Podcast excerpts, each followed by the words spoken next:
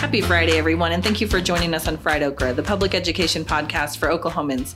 I'm Carrie Coppernoll Jacobs with the Oklahoma Education Association. And I'm Alicia Priest, president of the O E A. Fried Okra is a weekly podcast where we get together to talk about public education issues in Oklahoma. We hope you'll join us every Friday.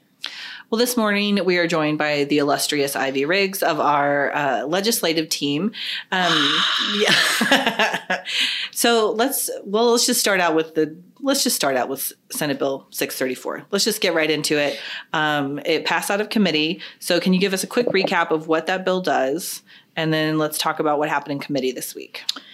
Yeah, it changed a little bit this week. It was uh, substituted late Wednesday night for a committee yesterday in the, in the Rules Committee, not an Education Committee, so it's a different committee than we normally deal with. Um, initially, the bill basically just changed the way we have to do payroll deduction for our association mm-hmm. dues, any professional association in education only. Cool. So, so that was the that was the first big rub, is they're not going after any other professional associations. Yeah. No doctors, no lawyers, no firemen, yeah. no police officers, nothing else, right. no public employees. And so, uh, you know, it feels like a target, feels like retaliation, those types of things. Walks like a duck, talks like a duck. It really does. Fills out payroll deduct paperwork like a duck. Right. And and it uh, it puts in line, it puts a, a, a, it put a lot more burden on school districts mm-hmm. in that um, they had to uh, really a lot of back and forth. A, a, a school employee would fill out a membership form that has a lot of First Amendment language in it. It's very insulting to think that you, as an educator, uh, wouldn't know what you're signing up for. Right. Uh, you know, that we're a right-to-work state. We've never been um, uh, required fees of any kind. We've never had to. Re- we've never required membership. Yeah. Uh, it's always been a choice. There's no leg wrestling. There's no arm twisting. There's no bullying. Anymore. Anymore. Exactly. Exactly. That used to happen. Now, so so it's. It's senseless and it's yeah. insulting. It's like we're not smart enough to know what we're saying, and that and that we want to join this organization right. or any organization. Right. So so we're gonna they they want uh, they want a pause to happen. Oh my gosh, I'm waiving my First Amendment right. It must must be a terrible idea. Right. And so then the burden on the school then was a back and forth email process that was silly, uh, not necessary, and they took that part out. Good. So so okay. the First Amendment stuff right. stays in, still the membership form. Still done. And every still year. every single yeah. year. So yeah. so right now your membership uh, rides, it stays until you say you don't want to be a member anymore. All right. you have to do is say, I don't want to be a member, and that's it. It's over. Right. You're, and, you're and there's canceled. a law. They passed a law a couple of years ago. Correct. That within like five, five days, days. Yeah. of you saying you don't want to be a member and presenting that paperwork, it, your payroll deduct has to stop. Right. right. And that's what we do. No paperwork even. An email to your payroll. Payroll clerk. That's yeah, it. That's yep. what I call paperwork. That's it. okay. Okay. My bad. So, so, so those, you know, these are all unnecessary steps. Yeah. There's some extra reporting to the Secretary of Education, not the State Department of Education. So that's, a, I think that's a nuance that people have missed. Uh, Secretary of Education is on the governor's cabinet. So yeah. this is a governor request bill. The governor has requested this bill. He is going office to office lobbying this bill. What like, on earth doesn't the governor, more important doesn't the governor have other things to worry about? We are still in a pandemic. Right? Like So, you know, what? there's there's just a lot of political games going on. If I didn't know better, I'd think that the governor didn't like us. What? Don't you jump know, to conclusions. Um, The the premise that a Supreme Court decision is the reason for this has kind of been debunked, but they're it, still kind of not saying not just kind it. of been debunked. It well, is straight up debunked. When Kay I say, Floyd, when I say kind of, what I mean is some people are listening and some people are not. oh, um, yeah. so anyway, uh, then you're the, entitled to your own opinion, but facts are facts. Hmm. Is that is that kind of right? Right? Yeah. Right? Um, facts are only facts if you listen to them. Maybe. so. I think, so, okay, let's pause because this is something that we do that just to review the, the, the, the conversation is about Janus, the Janus case that went to the Supreme Court that involved, um, A F S C M E. A F S C M E, right. And so this is not even education workers, but say in, in, in non-right-to-work states, agency fee states, you had to, even if you weren't a member of the union, you had to uh, pay you a pay fee fees, right. um, for the services that the union provides. The Supreme Court said you can't do that.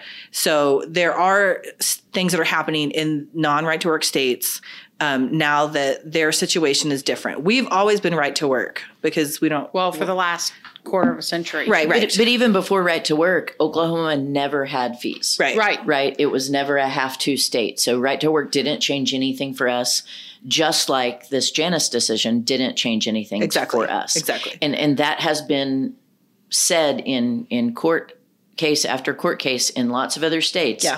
Uh, I could see in a Michigan, in an Illinois, in a California where sure. agency fee did exist, where there would be some confusion. Maybe your average member or or fee payer yeah. wouldn't know they didn't have to do that anymore. I understand that. Right, right. In Oklahoma, that's just never, N- ever been the case. If it were the case, we would not have more than one organization, right? Right. There right, would be right, a right. monopoly of sorts. Right, right. Because you would have to. So that just, I mean, it's it's it's silliness, and they're just ignoring it. And it's a room full of lawyers. They know better. Right. That So, so during the debate over this issue, there were several things that um, were said that I was like, huh, that's... That is untrue. Um, like, I, the, the, the quote, the quote that gets me, uh, I will say this. The last thing that changed in the bill is they added a, a liability insurance for every school employee in the state. And I'm going to mostly quote Representative Terry O'Donnell when he said, this is the most pro-teacher bill of the entire session. Yeah. As a teacher? Pro, just process that. I, you know, the, the play-based the, learning. There was. No, but like, how bad is it? How bad is it? National board certified. It's, until it's it was really shucked. Bad. The insult to our, our ability to, to be in a professional organization and to know what we want, it's insulting. It's sexist. It's mostly female. Yes. Uh, for the most part. Um, we care about kids, and that's why we're in this profession. And so yeah. more and more people are just staying away from the ugliness of politics, and they just want to keep their head down. They want to shut their classroom doors. They want to drive the kids on the bus. They want to feed the kids. They want to make sure they're taken care of, especially coming out of this pandemic. Right. And so they're hearing less and less from people because they're frankly, they're just overwhelmed. Yes. Our folks are just overwhelmed, and they don't want to be political. So sadly, these these decisions are being made on their behalf, whether they're political or not. Mm-hmm. And and frankly, the the folks making those decisions are assuming uh, they won't fight back. And yeah. so yeah. we're the voice for those people, and we're fighting back. And so this is retaliation yeah, it, for it, those fights. It's straight up retaliation. Absolutely. It's retaliation for the Absolutely. walkout. It's retaliation for um, all the times that we stand up against profiteering and privatization yes. of public schools yes. with vouchers and, you know, all kinds of uh, schemes that that detractors of public education would want. It is because um, it, it, it's because teaching is looked at as a, uh, a majority woman Pro, uh, profession mm-hmm. as a second income to help out the breadwinner man. Yeah. And, um, and, and the reality is, by golly, it is a profession. Yeah. I should be paid a professional wage. I went to college. I bettered myself, and joining my union who fights for me mm-hmm. is, is the way I choose to, um, to advocate for myself. Right. And I respect it. Agreed. I think, I think that, you know, the issue that you guys bring up, that's such a good point, is right now we, we think about everybody's capacity, everybody in education. I mean, we are coming out of the pandemic, a year that has depleted everyone in every way. Um, and right now, everyone's gearing up for state testing. Like, could you have less in the tank? You know right. what I mean? And so this is the time to bring out these kinds of bills and this kind of attack on teacher and support staff's collective power when people have very little capacity. There's just, people are tired, man. And, and let's circle back to this liability insurance. Okay. My, my yeah. voice. Yes. This is when my daughter says, Mom, your your voice is getting louder. I'm like, that is not anger, that is passion. Or maybe it is anger and passion together, whatever. Um, that's not even, not even everybody needs that. It doesn't, like a liability insurance policy like they're offering so uh, is not something that anybody's asked for, number one. And number two, uh, with the tort uh, laws that as they are, not everybody can use a liability insurance like like that. Well, right. It's a, this is this is smoke and mirrors, to be honest. Uh, every district has to have insurance on every employee. You know, the, the only way you would need personal liability insurance is if you're outside the scope of your employment, or if they can prove that it was, you know, gross negligence or something like that. You know, putting your hands on a child, uh, you know, g- something flagrant, something horrible. But every district already pays for this. And so what he's saying is less for less than a million dollars, they're going to have a liability insurance policy for well over eighty thousand people in the state, because yeah. it's every single school employee. That doesn't scream value to me. Um, so so it's it's pointless. It's not needed. It's unnecessary. I, I, I'm sure it's some aggregate but policy. But let's but but let's talk about why. Because because in my mind, when they added this, I think that they view the reason that, that educators and support staffs join professional organizations is because we offer li- liability. For sure, for sure. And that is not, no one is like, oh, aha, I'm going to pay, you know, my dues for insurance. Let's, that's not, that's not the deal. But it's, you know, I mean, but. For sure. So this is a double whammy, right? They think if, if you're not going to pause at, I'm waiving my First Amendment right, then you're going to pause at, oh, the state's already paying for an insurance policy. So for two reasons, I don't want to join this organization.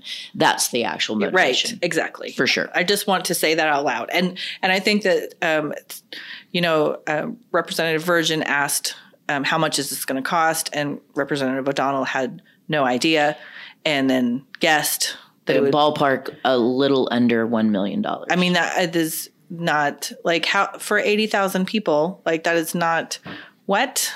And also that's okay. Let's say it's a million dollars. That's a million dollars not going to the classroom. For sure. And there are other costs to implementing this as well. And and statutorily, districts still have to provide that. So, you know, it, it's it's spending extra money. It's, you know, kind of a secondary insurance uh, that's, you know, doesn't have much value.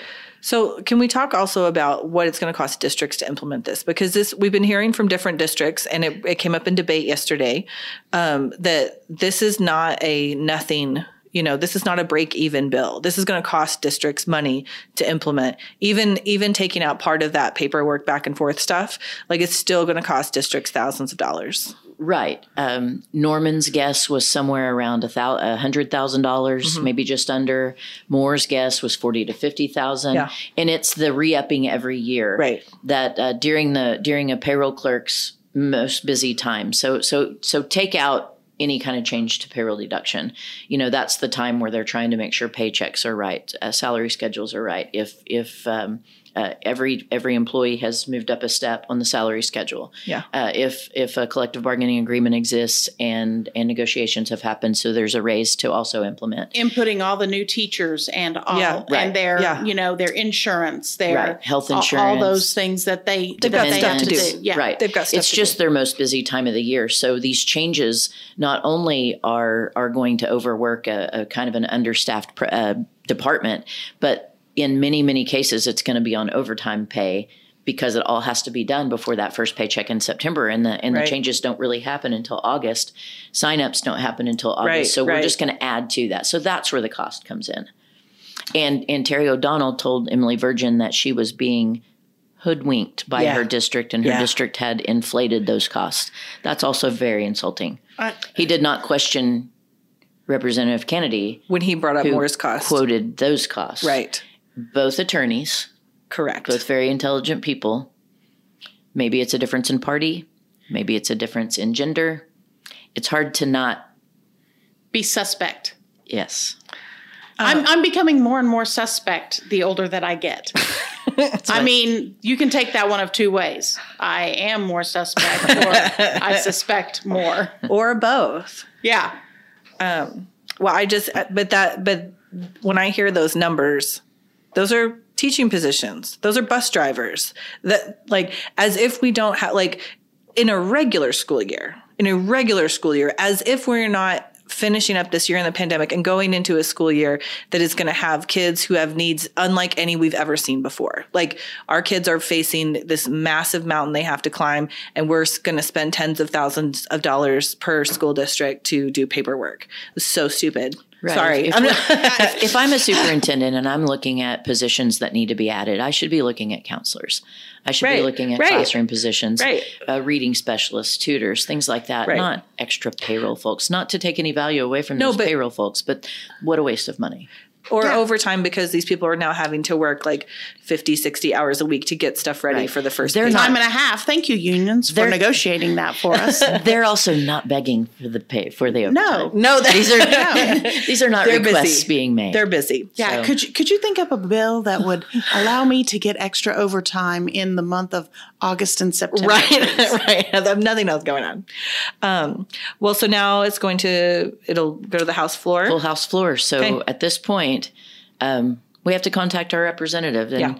and it's that balance of being respectful and professional, and also it's okay to be passionate if you're respect. It's hard to not have the insult of this, yeah. in my opinion, when I'm talking to my representative.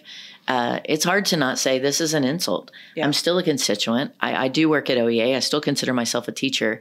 I filled out that paperwork one time and believed in it every single year. Yeah. I yeah. would have continued to fill it out, but yeah. it's just unnecessary, and it's uh, it's insulting. That's the, that's the only word I have for it. So yesterday was deadline day. So where are we in session? Is it money time yet? What's happening? Well, I mean, behind the scenes, budget talks are starting to happen for mm-hmm. sure.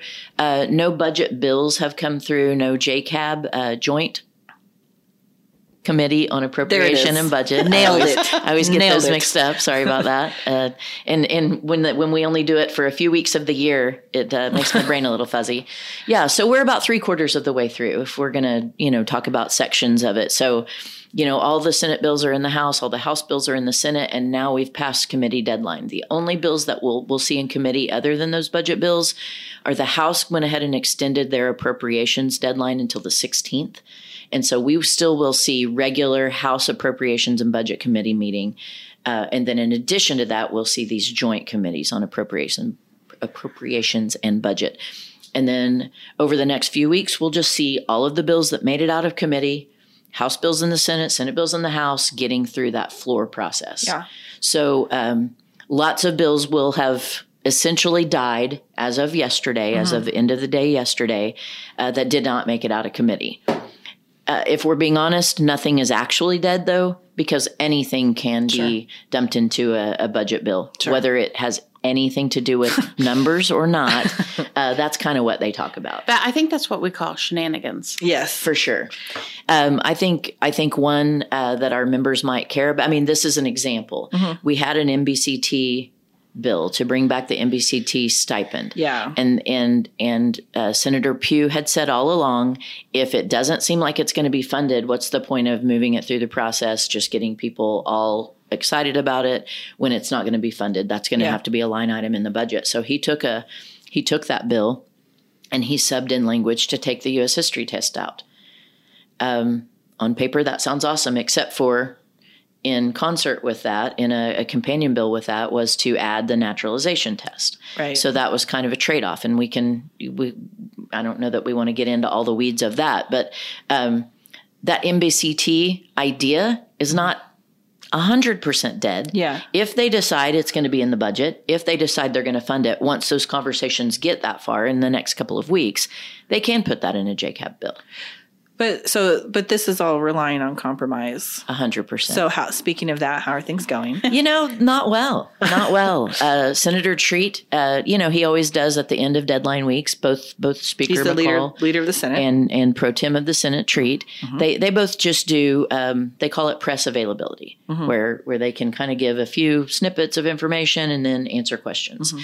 And yesterday in his, he was livid, uh, that his bills had been held up in the House and not heard in House committees because he had, not just he, he said his caucus had made the decision to not hear uh, Speaker McCall's tax cut bills, corporate tax cut, phase out, um, phase down income tax mm-hmm. uh, cuts. Um, Which is good for education. Yeah. I mean, that those didn't get heard. Right. So Speaker McCall, Speaker McCall's quotes on that are, um, they're sure our new administration at the federal level is going to do some tax Uh, increases, and so we have to um, give our taxpayers in Oklahoma a break in anticipation of that. Uh, Senator Treat's response to that is, no, we don't want to do that. My caucus is does not have, he kept saying there's no appetite for it. Yeah. Uh, so, I mean, that's how we got into the, you know, billion dollar hole that we were in. Right. When we had the walkout. Right, right, right. Those we, types of, of tax. We at O E A are certainly opposed to any tax cut because it's going to it's gonna take funding away from all of our core services, including right. education. Right. But I think the point of bringing that up is saying uh, they're nowhere close to budget agreements mm-hmm. because they can't even get – I mean, they're they're stuck on – you know, moving election dates for school boards, things like that. They're mm-hmm. they're stuck on, mm-hmm. you know, uh, the whole managed care for the Medicaid program yes, that passed uh, yeah. by the vote of the people and how to fund it and mm-hmm. who's going to run it. There's there are big, big things that have not been agreed upon. And so um, I, I, you know, we've gotten out early the last few sessions. I don't anticipate that because I don't think they're anywhere close. Yeah. Um You know, last year, uh, Alicia brought up earlier, last year it seemed like the House and the Senate were really close together and they were, you know, it was the governor that wasn't on the same page. Mm-hmm. Uh, this year it doesn't seem like anyone's on the same page. And yeah. so, you know, it always seems like that at some point in the session and then something breaks and somebody has to compromise and yeah. it will happen again. We will have a budget. We yeah. will, you know. Maybe. I mean, maybe some, in- maybe some. Mm. Now, I thought I also heard uh, some rumblings about having a special session to deal with redistricting. Redi- yes. Yeah. yeah. So I do think that will happen and it'll be just a few days. It won't be a, I mean, when we say, when we hear special session, that feels like a really big deal. But when it's to talk about one topic, it may be a week. It may be, you know, a few days in this week. And then because you know, a certain calendar, certain number of calendar days have to pass until the whole process is done. Yeah. You know, I, I don't see that being a really big deal. Well, we'll see if they get it together. Gotta hope. Well, thank you very much, Ivy, for coming in and uh, talking to us. We really appreciate it. Thanks for having me. Well, we are joined today by Reverend Shannon Fleck of the Oklahoma Conferences. Com- oh, let me, just kidding. Oklahoma Conference of Churches. How are you, Reverend Fleck? I'm doing great. How are you? Good. Um, well, we wanted to visit with you about a couple things this morning. Um, so we're gonna we're gonna talk about public schools in a second. So for people who might be wondering what's happening, we're gonna get there. Um, but churches and schools, I know, how can we talk about them I in know, the same I breath? Know. So um, we want to. So give us a sort of big picture view for people who might not be familiar with the Oklahoma Conference of Churches. Uh, who are you? What do you guys do? Sure. The Oklahoma Conference of Churches was founded as an ecumenical movement, and the word ecumenical is just a fancy churchy word for saying interdenominational relationships. So we were created to help bridge any gaps that might exist between Christian denominations, mm-hmm. help foster dialogue and unity and conversation.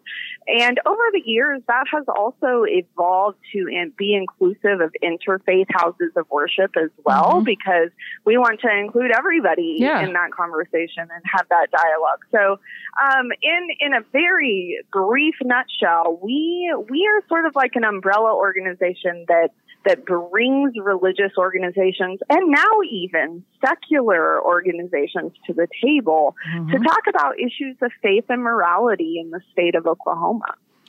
So what are the sort of buckets of work that you guys do? I mean, it seems like with so many, it seems like mm-hmm. such a broad mission, like what are the sort of yes. main tenets of what you guys do? It seems like there are many options that you could, paths you could go down. Yeah, there The options are so vast. Yeah. So we we actually have seven focus areas mm-hmm. that we choose to anchor our work, and those are criminal justice and criminal justice reform, education, mm-hmm. which is the favorite amongst this crowd, I'm sure, yes. um, the environment, mm-hmm. immigration, health, wellness, and aging, poverty, and anti-racism and anti-discrimination is our brand new one that we just launched in the fall of twenty twenty.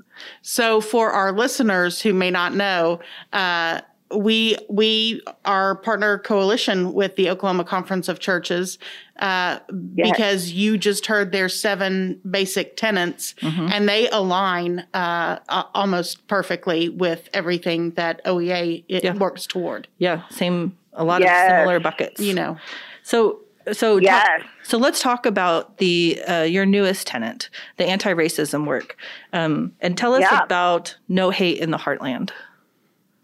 You know, when I, because as you can imagine, work with churches is very slow. Yes. Church work has notoriously evolved at a much slower pace than than American society around it. And so it was a process to get to a place where where the organization was ready to take the kind of bold statements that um, I was wanting it to take as mm-hmm. a leader.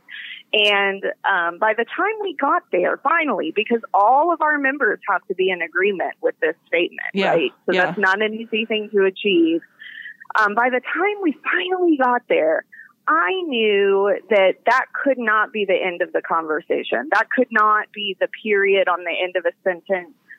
That that needed to evolve into a mission that is bigger, is more impactful, and really lives into this moral mission that we are undertaking. And so really, that theological statement and the stance we're taking against discrimination and racism evolved into what now is a focus that's really just, I would call it a foundation of, of what we are about, and that's No Hate in the Heartland. Mm-hmm. And so it just really encompasses our mission going forward from this point. It puts us in a much more, I would say, active stance than maybe we've taken as an organization in yeah. the past. Yeah. It's a little more um, forward movement, which feels right. It mm-hmm. feels prophetic. It feels like exactly where faith voices need to be going, especially as we've seen a lot of hateful rhetoric coming out of faith communities, quite frankly. Mm. So we want to we want to be a narrative of faith communities that stands against words of hate, stands against movements of hate, that's really inclusive and affirming of all Oklahomans. I love it. It's awesome. Yes, please. Good. We love it too. We love it too. Yeah, we're so excited. So talk about um, your role in education. Why is that one of your tenets? Why does that matter? Why does that matter to churches? Mm-hmm. Yeah, well, you know, education is a bedrock of our society. It's what empowers people into living into their their life's work and their call and their vocation, which isn't just a job, right? Right. Like right. like when I say those words, I don't I don't mean like employment. I mean, education is how we identify our, our soul's breath within ourselves and, and helps us to, to live into our fullest being. And access to education is one hundred percent a justice issue. Yes, it is one hundred percent yes. an issue of equality, an issue of access. And it really is a moral issue when you look at how the states treat public education systems across the board. Mm-hmm. So we're involved as a religious organization for all of those reasons, because we want an empowered um, society. We want mm-hmm. every single child to grow into exactly who they're supposed to be. Uh, us too. And, and we want... everyone to have access. Yes. Everyone gets to have access to that. Yes. But I mean, hello, I mean, preach, right? We're ha- we're having yes, a little, mate. yeah, we're having a moment here. Um, so, yeah. so expand that into why Oklahoma Conference of Churches is part of the um, Public Funds for Public Schools Oklahoma Coalition. Absolutely. You know, we have watched um, year after year as public funds have been diverted away from the public school system. Yeah. It it seems to, it's always on the table in our legislature. It's, yes. It's an annual issue that we have to discuss, and, and, and we, we even just kind of, we don't understand why a state government would ever at any point want to take a dime from public dollars that are meant for public education, for the very purposes that, that I just spoke about. It's, it's wrong and it's immoral. And, and we really want to stand alongside access and our public school system and our public educators, who are some of the, the biggest saints in the world. And if they haven't demonstrated that throughout this last year, I don't know if they ever could. 'Cause, no wow. joke. Yes. Um, but I mean, we, we have to fight for our schools to have every single resource they need. And we are proud to stand alongside of that need. We're proud to stand alongside of that conversation and say, this is not just a fiscal conversation. We are talking about the lives of Oklahomans in a very moral and tangible way. You know, I, I it's interesting to me when I hear um, faith leaders discuss this issue, because a lot of the private schools are in Oklahoma are faith-based, and mm-hmm. a lot of those faith-based schools are can benefit from vouchers. Right. You're right. You're right. The conversation is very divisive amongst faith communities. And sure. because of that, we we have struggled to enter this conversation in the past. But mm-hmm. when we when we are really talking about no hate in the heartland, we we can't be dismissive of this this effect yeah. that that it has on public schools. And we really have to Be, be a state and be an organization that stands firmly with, with the most basic access to the most basic needs for every single child. And if that isn't the public school system, I don't know what is. Right. We concur. Right. You know, yeah. we have, we have, um, teachers are and, and support professionals are notorious for being the Sunday school teachers, the um, leaders yes. in their in their home faith community. Yep. Uh, you know, teaching um, vacation Bible school, all, all of that. So if if our listeners are interested in your programs and um, and want to push their churches to get involved, how would they contact Oklahoma Conference of Churches and, and, and get involved with, with your missions?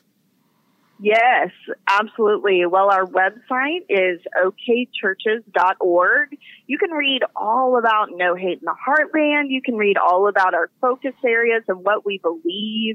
We are a coalition. Mm-hmm. So our existence is very much driven by our members who are committed to this work. So we want individuals to be a part of it. We want faith communities. We want organizations like the O E A to be a part of this work and this mission. Um, and if they want to reach out directly to us, they can shoot us an email at o k churches at o k churches dot org. And we would be thrilled to visit with anybody who has questions or would like to get involved. I want to give a shout out to my mom, who's a retired school teacher from awesome. Guthrie Public School. Yes. Um, so, and I can attest to the fact that she is active in our home congregation and is everything you just said. Man, so teachers, we can't help ourselves. one hundred percent true. We can't help it. We I can't know, help it. We're joiners. We're doers. Teachers have servant hearts. Yeah. Teachers have servant hearts, and it's important. Well, we agree. Well, thank you so much, Reverend Fleck, for taking the time to be with us today and for the important work that you guys are doing. We appreciate it very well, much. Thank you. Thank you for having me. This is great talk. And welcome to Alicia's Morning Announcements. Do, do, do, do. All right, we've got some great news coming out of the Biden proposed budget, a forty-one percent increase to the Department of Education. Um, yes. I mean, that's seriously. Amazing. And actually going to public education and not private charters and, and things like that. So that's exciting. But it also includes the largest ever Title One tax, uh, the, the largest ever Title One increase Man. in funding. And do is there ever a time that we need it? Right. Like, I'm, that is awesome. That's great news. I, I, I'm just... I mean, that's mind-blowing. Imagine the possibilities of a, of a well-funded public education system. Oh, I'm going to get weepy. Go, sorry, go ahead. It can be best described in a song by Whitney Houston. Anyway, I won't sing it out loud, but in my head, the song is, is I Believe the Children Are the Future. Anywho. Moving on along, if I can, because that song is still playing in my head. All right.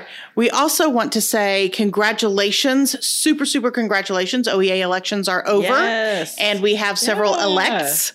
So we have um, O E A president-elect, uh, Catherine Bishop, vice president-elect, Carrie Elledge, and uh, N E A director-elect, Zach Grimm.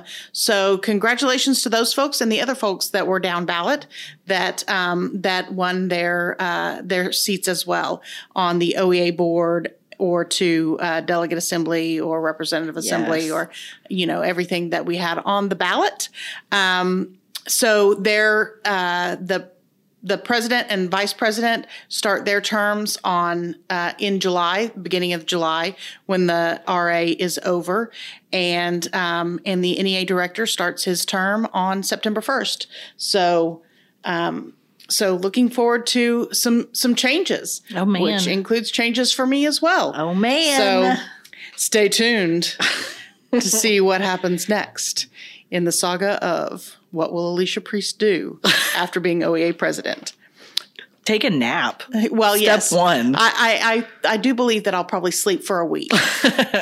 and um, because I'm not going anywhere because our air conditioner broke. But, and that's oh. uh, an entire cost that uh, is ridiculous. But necessary because happy, one needs an air conditioner. Happy summer. J- just knowing that I don't have one. Makes me sweat when I'm in the house, and it's only like sixty-six degrees outside. Like warm? That's not normal. Is it warm? It's so, so warm in here. I wish we could turn on the air conditioner. Anywho, um, and uh, and we just had the elections on April sixth. I mean, that's yep. a big yep. deal. This is a big one. Uh, um, so we had uh, we had a lot of great candidates running, and whether you won or not. You put your name out there, you put your platform out there and um, and stepped up for yeah. whatever position. Yeah. And that that it, that takes guts. Yes. And it's a huge, big deal. Yes. Um, and and we want to say congratulations. Uh, we are super excited that uh, O E A organizer uh, Brianna Flatley won her election yes. for the Western Heights School Board. Yes, so that's exciting. We are excited about that for sure. Man, I was I was watching the elections with bated breath and refreshing every five seconds. There were a bazillion elections this time, and man, man, oh man, oh man. School board elections, the turnout is, I mean, just like other municipal elections, like city, you know, city council, city treasurer, county stuff, like it's, the turnout is low. And it's such an important job. And like some of them were so close. Like, oh, yeah. Holy moly. So even like the bigger districts, I mean, everything was super close because I, I think this year, I think this year COVID was a big part of it. Yeah. You know, people are... You know, they're either happy about the schedule, they're mad about the schedule, they're happy about the mask or not mask or no or whatever. Like, I think that COVID played a big role in, in, in that kind elections. Of stuff. Yeah. Uh, I'm, uh, yeah, there's no doubt that it did. And, and that's unfortunate because the decisions that were made this year were... Shoot, everybody's just... They were so yeah. tough. I yeah. mean, there there weren't going to be any... I mean... There was no pleasing everyone right. with the decisions. I right. mean, there's just right. no way around it. And running for something because you're mad, yeah, uh, in in in an instant, right? Uh, Whether it's a mask policy, but or, you have no idea what yes. a school board does, yes. or what a city council does, right. or the Ooh. volume of work that it takes. Yeah, get ready. um, yeah, yeah. It's not just about showing up for a board meeting right. and, and voting right. yes or no. right. on something. It is so, so much more. Man, and you know, those, um, like, people who think, uh, people who think that their vote doesn't matter, like, listen up. I know this is not new. Like, anyone who listens to this podcast, I'm going to guess votes and cares. But, like, your vote. And if you don't, we're, you better start. We're going to find you. We're, we're bringing a registration form to your house. I'm just joking. We don't know how to find out who doesn't vote. But. Uh, and listens to the podcast. listens to, but we don't know who listens to the podcast. We hope there are people who do. I mean, probably just my mom. And I know my mom votes. But like the some of the school board elections, you know, I was I always look through and see how bonds do, and I'm just interested to see how things go. And some of those, like uh, Crooked Oak, six votes split between their board. Yeah, no, no, and Dibble, six votes. Locust Grove, six votes. Covington Douglas, five. Gary and Buffalo Valley, they were only split by three votes. Like, that's like, that is a house. Like, that's like a couple and like an adult child, yeah. or like a couple and a parent. Like, and listen to this craziness. Dover, tied. School board tie, seventeen to seventeen. Flip coin? I don't know. I don't know. Draw a name out of a hat? I don't know. You know what? Okay. Rock, paper, scissors? I'm going to... Or all of it. I'm going to... Leg wrestling? Oh, my God. If they don't leg wrestle, it is a wasted opportunity, everyone. You know what? I'm going to find out. I'm going to find out how... And then next week, I will come back with that. Because and, I'm just like, what happens now? And that just goes to show you every vote yes, matters. Yes. Like, that is legit. seventeen to seventeen. I mean, the community is small, but seventeen to seventeen.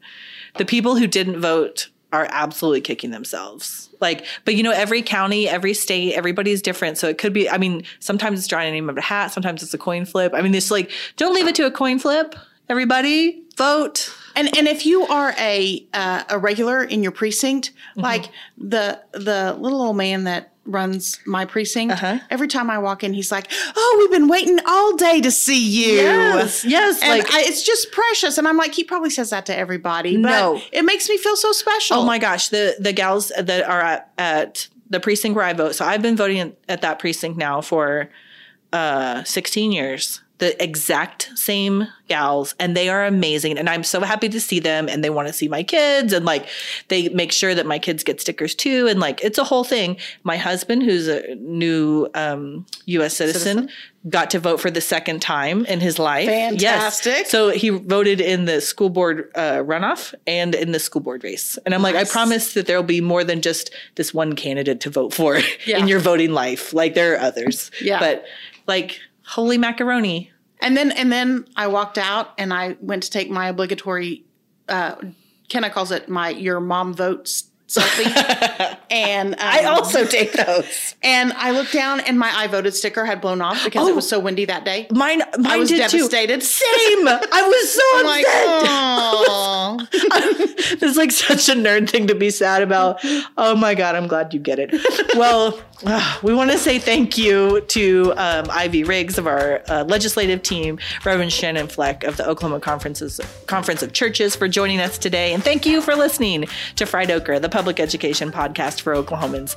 I'm Carrie Coppernoll Jacobs with the Oklahoma Education Association. And I'm Alicia Priest, president of the O E A. Please remember to subscribe, rate, and review Fried Okra on Apple Podcasts. You can also contact us at fried okra podcast at gmail dot com. We hope you'll join us again next week. Until then, keep fighting the good fight for public education.